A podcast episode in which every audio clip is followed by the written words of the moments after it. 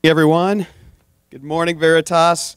Good morning to all of you at home. I'm so glad we're all together like this as you're getting settled in and straightening out your blanket and all that. Uh, let me introduce myself because a lot of you are newer to our church family. My name's Jeff, and I'm one of the pastors here. And man, one of the greatest privileges I feel like I have is to open this this book and and walk with you through the truths that are coming to us. It's the most familiar place, right, to be able to say, look, a lot of things I don't know, and all of a sudden I open this book and I feel settled. I feel like I'm, I'm hearing the right voice coming at me. And so that's going to be my privilege uh, is to help us walk through some truth this morning, some really timely truth, I feel like. Um, and in fact, if you are newer to Veritas, I want to man, encourage you to really dive into what we're doing as we're going through. What we're doing is going through the book of First Corinthians. It's deep into the New Testament, um, book of First Corinthians. And um, man, here's what we do, you guys. We just grab a book of the Bible, we start at the beginning and work our way through it. And we just started this last week. So this is, even if you're unfamiliar with, with your Bible, this would be a great opportunity to dig in with us. Just start with chapter one and even read ahead that's legal. That's fair. You can read ahead, you know, and, and see where we're about to go and familiarize yourself with the story, and then we're going to go through it together. Um, there's going to be opportunities to jump into connection groups, whether in person or virtual, and you can do that and just get as much as you can out of these times in the Word. So um, that's, that's our goal. So here's what we're going to do we're going to look at the book of 1 Corinthians, chapter 1. Last week, Mark launched us into this book by reading and working through the first nine.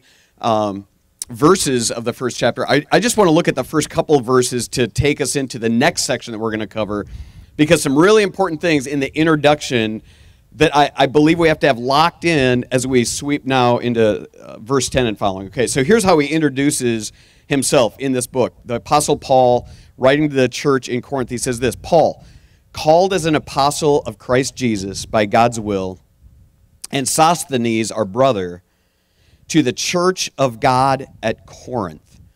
Okay, just right there, if you're an underliner in your Bible or whatever, that's, that's one of the most memorable lines for me in this book is just the church of God at Corinth.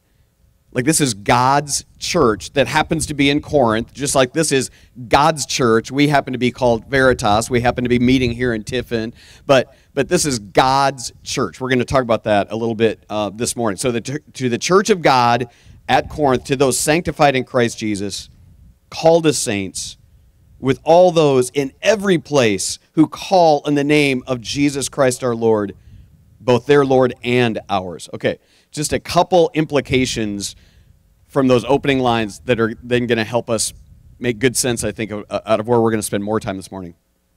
One, just that idea of being the church of God at Corinth, the church of God called Veritas in Tiffin in the Iowa City area. Um, guys, what a privilege it is to be called a child of God, to be part of His church. And you guys, this isn't like any other, I don't know, social club or something where you can kind of join and then not join. I'm going to be in this frat for a while, then I'm going to not. I'm going to join this gym, then I'm going to not, whatever. No, we are called into this thing called the church of God. And you guys that are believers in Christ, you know what that's like. We're not out there looking for God. He comes looking for us and He calls us and He draws us in, and we find ourselves in this company of God's people. And, and suddenly we've got new friends and new family members and, and a whole new life, a whole new path out of the darkness into the light. We are part of God's church. What a privilege. And that should carry us as we think about what, the, what a joyful privilege it is to be called God's church.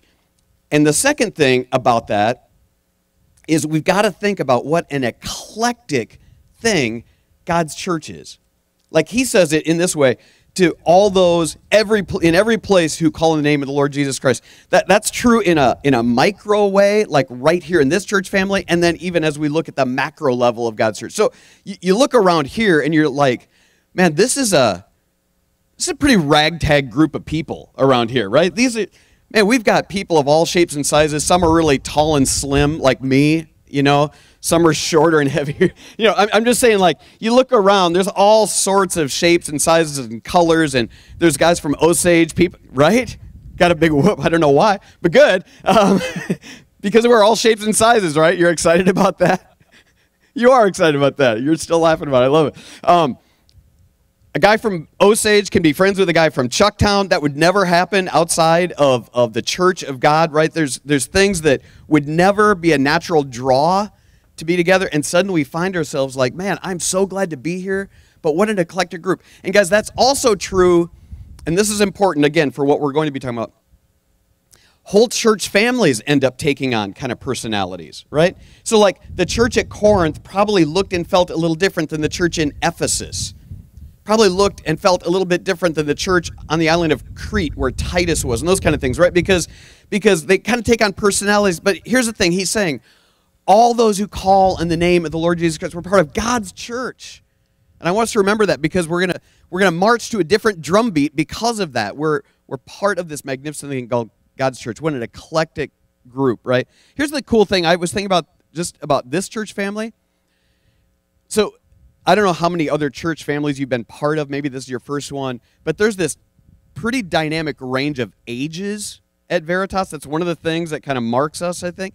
And I was thinking about how cool and unique that is, and I thought, what I love about that is actually some of the most like youthful in heart, hungry, teachable people I know are some of the people in this crowd who have the grayest hair. you know? And I want to say on the other side of that, some of the wisest, like old soul people that you could really trust that are super wise and grounded are some of the youngest people in this church family. It's such a cool, eclectic family. And I, yeah, I love that. Okay. But all of us, here's, here's where I want to land this, and we're getting to our, getting our text. All of us are called to a glad surrender under the lordship of Jesus Christ. This is God's church, not ours. This is my church, your church. No, this is God's church. And all of us, look at that. We call in the name of Jesus Christ our Lord. He'll end up saying, Grace and peace from God our Father and the Lord Jesus Christ. We'll talk about this in a few minutes here, but we all are under the mastery of Jesus Christ. God is our Lord. He's the one that calls the shots. We're in a glad surrender to him. Now, why do I bring all that up? Because here's the tension point I want to raise now. Those are all happy thoughts. I want to raise the tension point that I believe the Apostle Paul is going to help us with today. Brothers and sisters, that's the way he addresses us. Brothers and sisters in this family of God called Veritas meeting in Tiffin. We need some schooling on what it means to be the church. I think we need some re-teaching some recalibration of what it means to be the church. And here's why I, I want you to feel the tension of the passage we're about to go through. Because the lessons that we're getting on the street right now about how to act, we're getting some bad messages out there. It's actually a travesty of, of the way people are acting kind of outside of the church of God. And unfortunately, I feel like the church of God is listening way too much to the lessons we're gaining kind of on the street rather than from this sacred book, God Himself, who says, Hey, my people, listen to me on how we act. Here, let me give you an example. Just this last week, um, I, am reading in the, in the newspaper. This one happened to be online. Um, and there was one of the most terrifying photos to me. There was a, a town about the same size, maybe a little smaller than Iowa City, that was having a protest. And it wasn't one of the big ones, it wasn't one of the ones that caught national attention. It was a smaller, uh, again, uh, quite a ways from here, city smaller than ours. And there was a protest going, a political protest, and some counter protesters came to confront the protesters, counter protesters. The picture that they showed in this in this thing, maybe you guys saw this. This guy has his his hand around the throat of his, this other dude, and he's throwing him up against a vehicle. And in that moment, the poignant moment that this photo is taken, you guys, the look of sheer panic and fear on the guy who now has somebody's hand around their throat, and the look of rage and ferocity and hatred in the face of the guy who had his hand on the throat. And then there's this lady behind the guy with his hand on the throat trying to pull him back. And in that moment, it just you know how a picture paints a thousand words, right? It, it was one of the most gripping, terrifying. And this is not in one of the big national ones that's getting all the headlines. This is in a smaller town than, than we live in. and a minor little protest out there. Here's what I'm saying, guys. Um, we live in a world that's teaching us some stuff about how to interact with each other. We can't learn that stuff. Okay? One of the guys that they interviewed in this thing, um, I want to. He was a historian. Here's what he said about that moment. He said, "You know what? We're sort of at the stage of polarization, where there are more and more people who are seeking confrontation." where they're not merely, merely satisfied with disagreeing with the other side or yelling at the other side, they want to confront. He said, Let me repeat. We are not just a polarized society, we are increasingly a confrontational society right now. That's a historian who's looking back at this stuff saying that, right?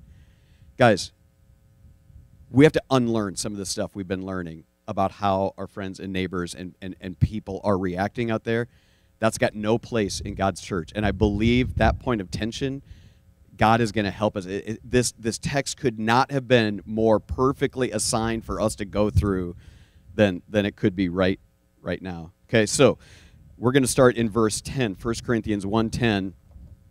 Um, and we're just going to make some observations about what we learn as we go through. So 1 Corinthians 1.10 says this, Now I urge you, brothers and sisters, in the name of our Lord Jesus Christ, that all of you agree in what you say, that there be no divisions among you, and that you be united with the same understanding and the same conviction. I want to read that one verse alone. We're going to take a few implications out of this. I urge you, brothers and sisters, in the name of our Lord Jesus Christ, that you agree in what you say. The first observation comes from what I was saying out of those first couple verses, and now here again. Guys, what God is wanting to talk to us about is how we act in God's church. This isn't about them. This isn't our time to, you know, to you know wag the accusing finger at all those people out there doing all those things making headlines out there. No, no, no. He's saying, "Hey, brothers and sisters, I'm talking to you. I'm talking about the church of God right now." And and I I want us to think about that because the other spheres out there are not necessarily his concern. Not as we read this text right here. I hope that other people in other spheres of influence can learn from the church, but that's not his concern, actually. He's not speaking to politicians, he's not speaking to protesters. He's speaking to his people, God's church. Right? Right now, in our little micro you know, society here, we've got some pretty high tensions going on, right? Should schools open? Some are, you know, very strongly, yes. Some are very strongly, no, right? And it's it's becoming this polarized thing within the family of God as we as we think about some issue, important issues, right? They're important issues. That's why we think a lot about them. A lot of parents think a lot about this stuff. You guys, we've got this election coming up. Maybe you haven't noticed, right?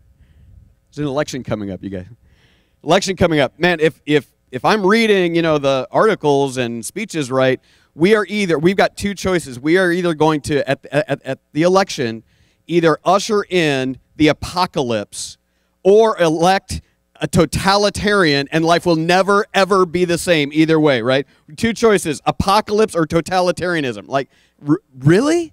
Those are only two choices? I i beg to differ right? I look through history. I don't know that it's that awful but i'm telling you that stuff is going on and then it creeps into the church and we get brothers and sisters at each other's throats in ways here's what i'm saying guys i would hate to be in civil leadership right now. And some of you are in those places. When I think about the school superintendents, when I think about city councilmen and women, when I think about other elected officials, when I think about CEOs of companies that have to be thinking, okay, how can I think about safety? How can I think about um, the economy of, of, of, the different people? And how can I think about their health? All these different things that they're trying to juggle and make wise decisions. I'm saying, I, I don't know how all of those different people are, are sleeping at night. I, I, those are complex issues, and I think we have to like give some space for people to make even bad decisions they're trying. But look, all I know is this. I can't get so embedded in trying to think how everybody should respond in all those other spheres. Right now, I've got to think about one thing. I am a Christian, right? We just sang that song. I'm a child of God. Yes, I am. Like that's our declaration in this moment. That has to tyrannize our thinking. When we're here in this place and among God's people, we've got to march to a different drumbeat than all those other spheres seem to be right now that are pulling apart at the seams. In God's church, Jesus Christ is calling us to a, a new set of rules. Observation number two. So this is this is about us, not them. And then the second observation, guys, family is a really big deal to Jesus. Family is a really big deal to Jesus. You guys, look at those first words in, in verse 10. I urge you, I'm pleading with you, brothers and sisters. You guys, the Apostle Paul that's writing this will use that phrase, brothers and sisters, 39 times throughout this book. He's appealing to them on a familial basis. He, he lived with them. He set up shop right down the street to, to, to you know, kind of embed himself in the city of Corinth and get to be family with them. And he's calling on them as brothers and sisters, pleading with them. Here's the thing Jesus cares a lot about family, and he wants his family to be united. I want you to jot down, if you can't get to it, John 17. I want to read a couple verses out of John 17, starting in verse 20. Here's what Jesus says. Here's Jesus' plea to his Father as he prays. He's about to go to the cross. There's, I, can't, I can't imagine the number of things going through his mind on his heart as he's now facing the crucifixion. But here's what Jesus prays to his Father I pray not only for these, but also for those who believe in me through their word. Understand this Jesus is praying for you in that moment.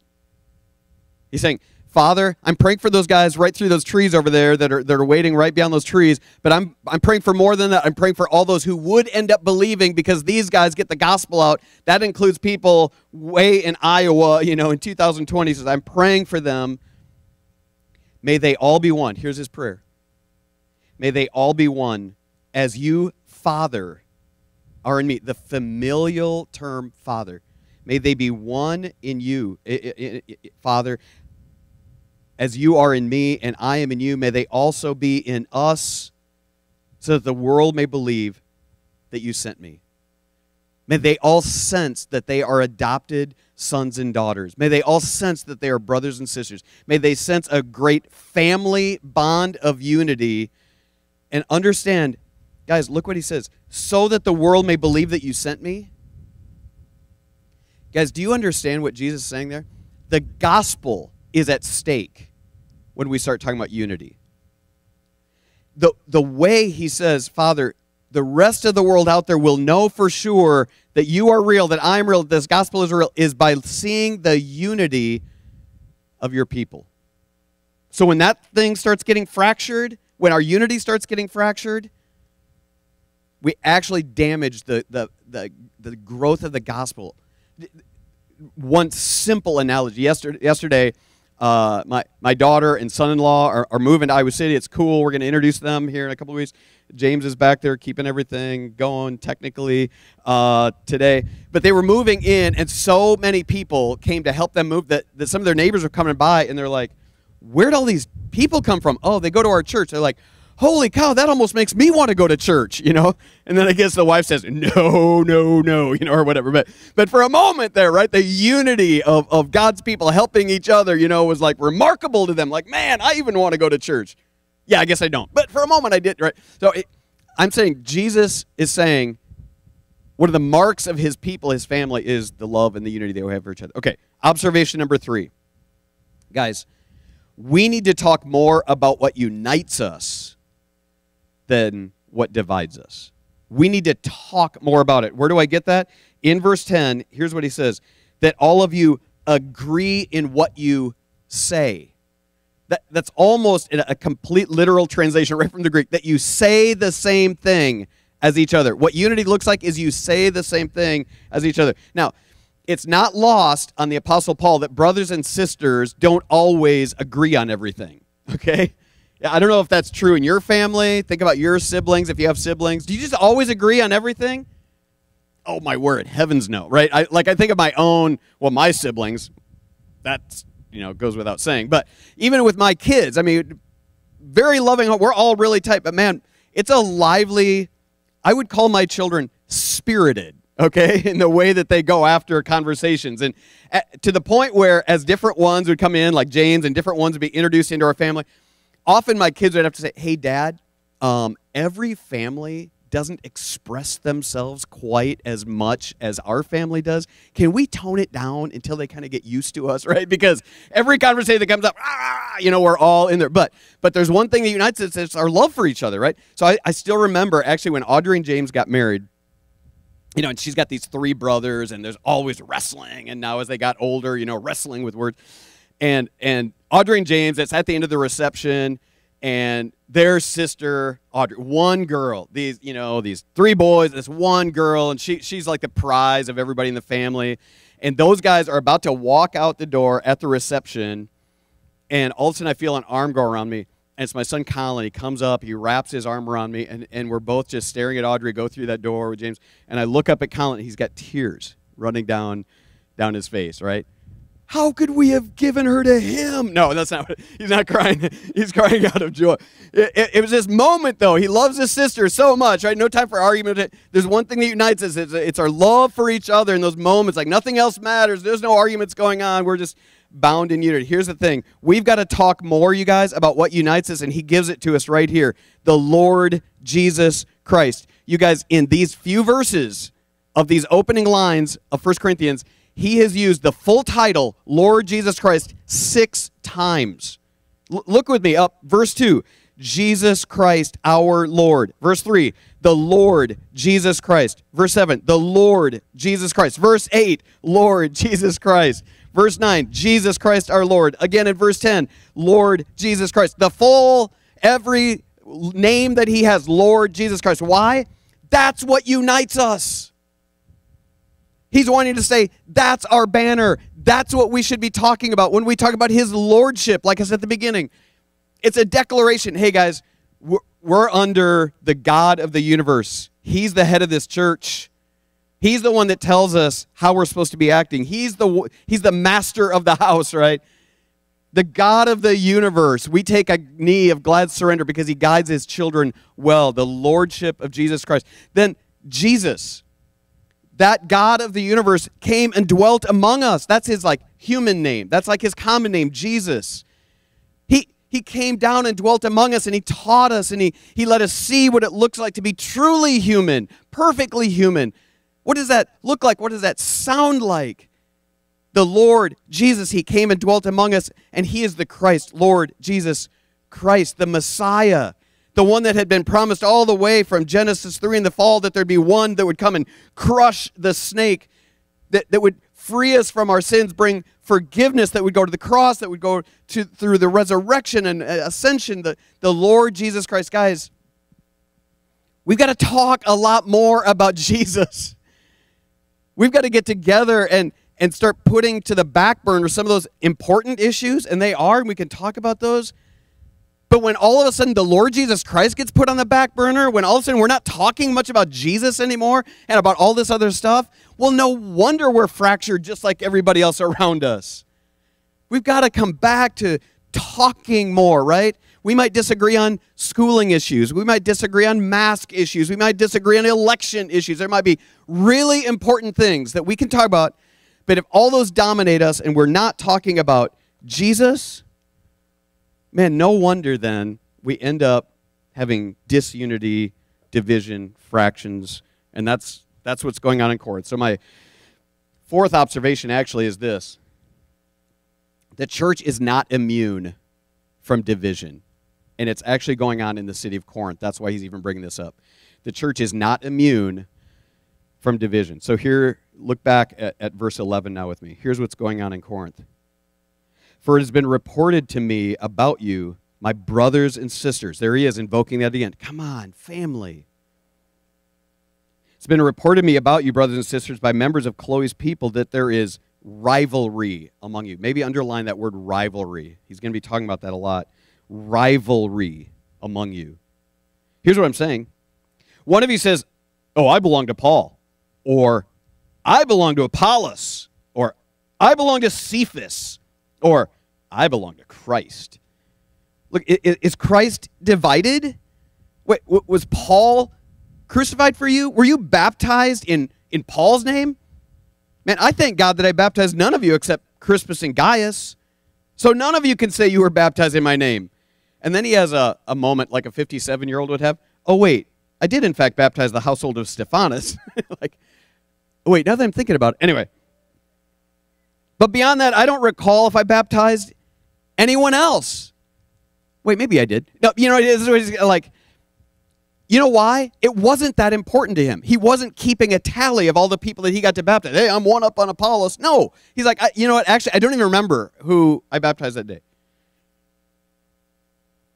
The church is not immune from division. And in fact, here's the scary thing this rivalry, these party lines. Here is what's really scary about this. I want you to listen in on this. Here's what's really scary about this. All of them are claiming the higher spiritual ground in their rivalry right? All of them are claiming the high ground spiritually. Like, oh, I'm of Peter. I'm of Cephas. I'm of Peter. You know why? He's the dude that started this whole church. He's the first one. I'm a Peter guy. I'm going back to our roots. I'm going back to our ground. I'm I'm a Peter guy. Oh no, I'm an Apollos guy. No, he's have you heard that guy preach? He's so insightful, he's so masterful, and he's kind of a next generation leader. I'm an Apollos guy. No, dude, I'm I'm a Paul guy.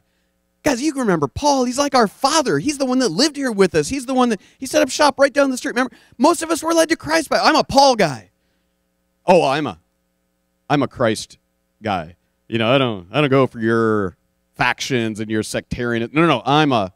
I only read the Sermon on the Mount because I'm just a Jesus guy. I don't even Peter who, right? I mean, they're all thinking they're taking the moral and spiritual high ground in this thing, and all of them really believe that they're in the ivory tower that can look down on everybody else. This within the church, even claiming spiritual leaders as their way of fracturing and dividing the church of God. Guys, we are not immune from this stuff. It seeps in in really dark, deceitful ways the allegiances, the factions, the tearing apart. So I've got a confession to make, you guys.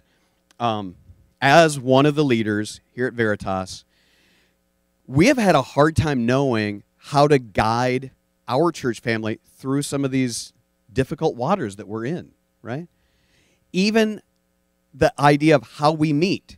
How do we serve the people online? How do we serve the people here? We haven't known. And so here's what go the personal confession. I can't speak on behalf of the other elders, but here I have a couple voices that I've gone to, a couple guys that really influenced me. One is John MacArthur. Another one is Russell Moore. Okay, John MacArthur. This is more information that you guys want, and I'm not going to spend a lot of time here. But John MacArthur was a, a, a pastor to me when I was living in LA. One of the first voices when I first gave my life to Christ that helped shape how I understand the Bible. He he actually helped Teresa and I even financially get through seminary. Like he was a true kind of father figure to me for many years. So when it came to, I don't know if you've seen, he's getting a little press right now. Um, how, how things are going with his church. He, he's made a very decided move, okay, of how they're going to assemble Grace Church in LA. And then I've got Russell Moore. Russell Moore has shaped me more in how I think about this contemporary world and what's going on uh, culturally, societally, Russell Moore. I brought him here. Some of you guys came when Russell Moore came. You guys came and heard him when he spoke. You guys, John MacArthur, Russell Moore, I think so much of both these guys, they think very differently about what's going on right now, about how to assemble the church. I'm of Russell Moore. I'm of John MacArthur. Well, what do you do with a guy like me that I'm divided right in half, right? I don't know who my who, who's my allegiance to. And here's here's the reality. We can't just find a dude, a human leader and say, "You know what? I'm of that guy." I'm of that guy. And if you're not with me, you're against me. And, you know, have you read these articles? Have you read these? You know, guys, here's what I'm saying. This this division seeps into the church and suddenly I'm posting and reposting and this is my guy. These are my this is my team. This is my camp. And the rest of you better learn, right? Guys, you, can you see how this is seeping into God's church? How all of a sudden that ugly stuff that we see out there has suddenly emerged in here? Guys, I was reading through this passage and I and I'm letting God first start working on it through me and I said, "Oh God, help me." I think it's time for me and all of us to confess when we've started taking our cadence from the way people out there are acting and we just adopt those practices instead of coming back to the truth. We are not immune from division. Which is why, here's my last observation, last one. Here's what we need to rally around, guys. we need to identify with Jesus. Look at the very last verse that we're going to cover, verse 17. Guys, brothers and sisters, uh, Christ didn't send me to baptize, but to preach the gospel. Not, not with eloquent wisdom. Like, I'm not trying to win a crowd. I'm not trying to be the best. No, no, no. I want to preach the gospel of Jesus Christ so that the cross of Christ will not be emptied of its effect, right? So, so that it won't be powerless because I've, I, have i I've blown it. I've taken the, the focus off Jesus and onto me. And oh, what a tragedy that would be to make the cross of Christ powerless right now, emptied of its effect. So here's my here's my final observation from this text. Guys, you need to identify with Jesus Christ. I, I don't know what other party you're aligned with or whatever decisions, and those are important ones, and I, I'm saying you should care about other issues as well. But what I'm saying is when it comes to being a Christian, you are a Christian first, a child of God first. You should learn that song that we sang right before this message. I'm a child of God. Yes, I am. That should be your the banner that flies over your life. And if you're not yet baptized, you should get baptized. And you should let whoever wants to baptize you. Don't wait for the superstar, right? Don't wait for Russell Moore to come. You know, I'm a Russell Moore. I got baptized by him. No, no, no, no, no. Don't do that. Paul is not diminishing baptism. In fact, what he's saying, you know, the assumption is every one of these Corinthians is baptized. All the believers are baptized, right? He's saying, but don't, let, I love it at Veritas. We don't just have the clergy, right? That's a weird word. The clergy do the baptisms. We let whoever influenced you the most in Christ, a friend, a, a, connection group leader, whoever that is, I'm, I'm saying identify with Jesus Christ. This is your moment to say, look, I don't know what my stand is on all sorts of other issues. I know this I'm a child of God and I'm going to be baptized. I'm going to swear allegiance to Jesus Christ, my Lord, right? He is my master, He is my Savior. And then for all of us, we just need to start talking a lot more about Jesus because here's the reality. Brothers and sisters, if you win your argument about masks, and never tell anybody about Jesus along the way? Is that a win? It's a loss, guys. If if you pick the right candidate to win the election and along the way never win anybody to Jesus Christ, is that a win to the people of God? We got that, we got that right. Got, uh, and yet there's Jesus kind of left on the back burner or not in the conversation at all. Man, again, important issues. I'm not minimizing the, the big cataclysmic issues coming our way, and I think about them as well. But this passage is recalibrating me to say, you know what? I'm here for one purpose to preach the gospel of Jesus Christ. I might not do that very well. I might, might not win the day. I'm not going to get preacher of the year, you know, whatever it is. I, I, here's what I know I, am not out to win any other argument but this. I want people to know Christ. Yes, sir. Okay, one more confession. And by the way, we're going to have communion. If you're if you're one of the servers and and part of the worship team, I'd love it if you start making your way because this is the text that should drive us to communion. But here's what I want to say. Yesterday, uh, we were helping my my daughter and and her husband uh, move in her house, and so many people showed up that Audrey was like, "Oh, Dad, could you go get more coffee and donuts? I don't think we have enough." Coffee note.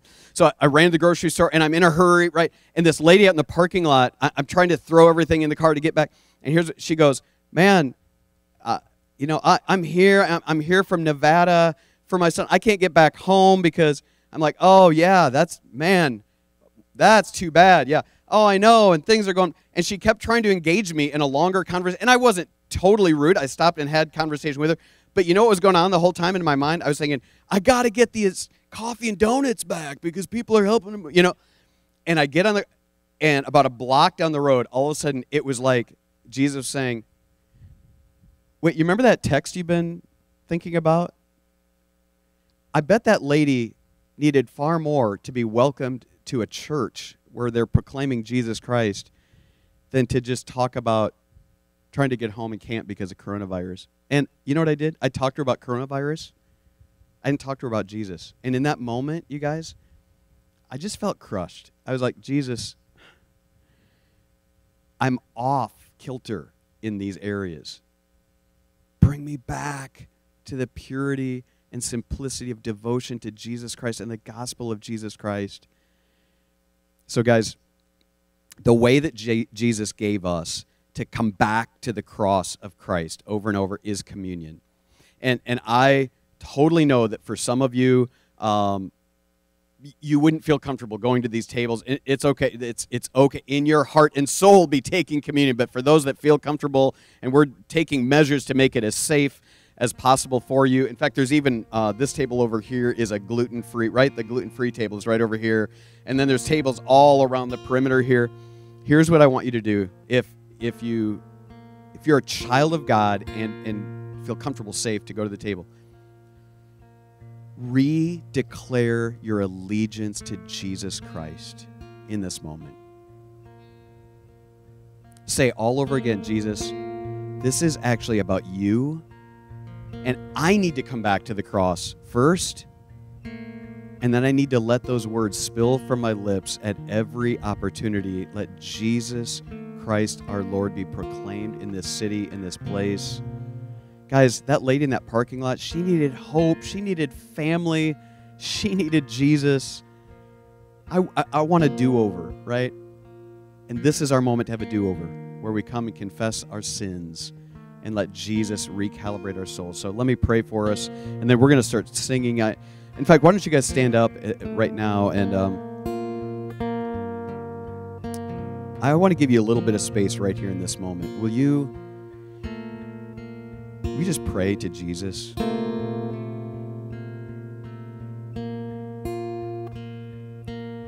Tell him again, or maybe for the very first time. Jesus, I want to be a child of God. That's who I want to be. And in this moment, He will bring you to His fold. That calling that I talked about, He's going to call you out of darkness into the light. Let's reconfess. Lord Jesus Christ.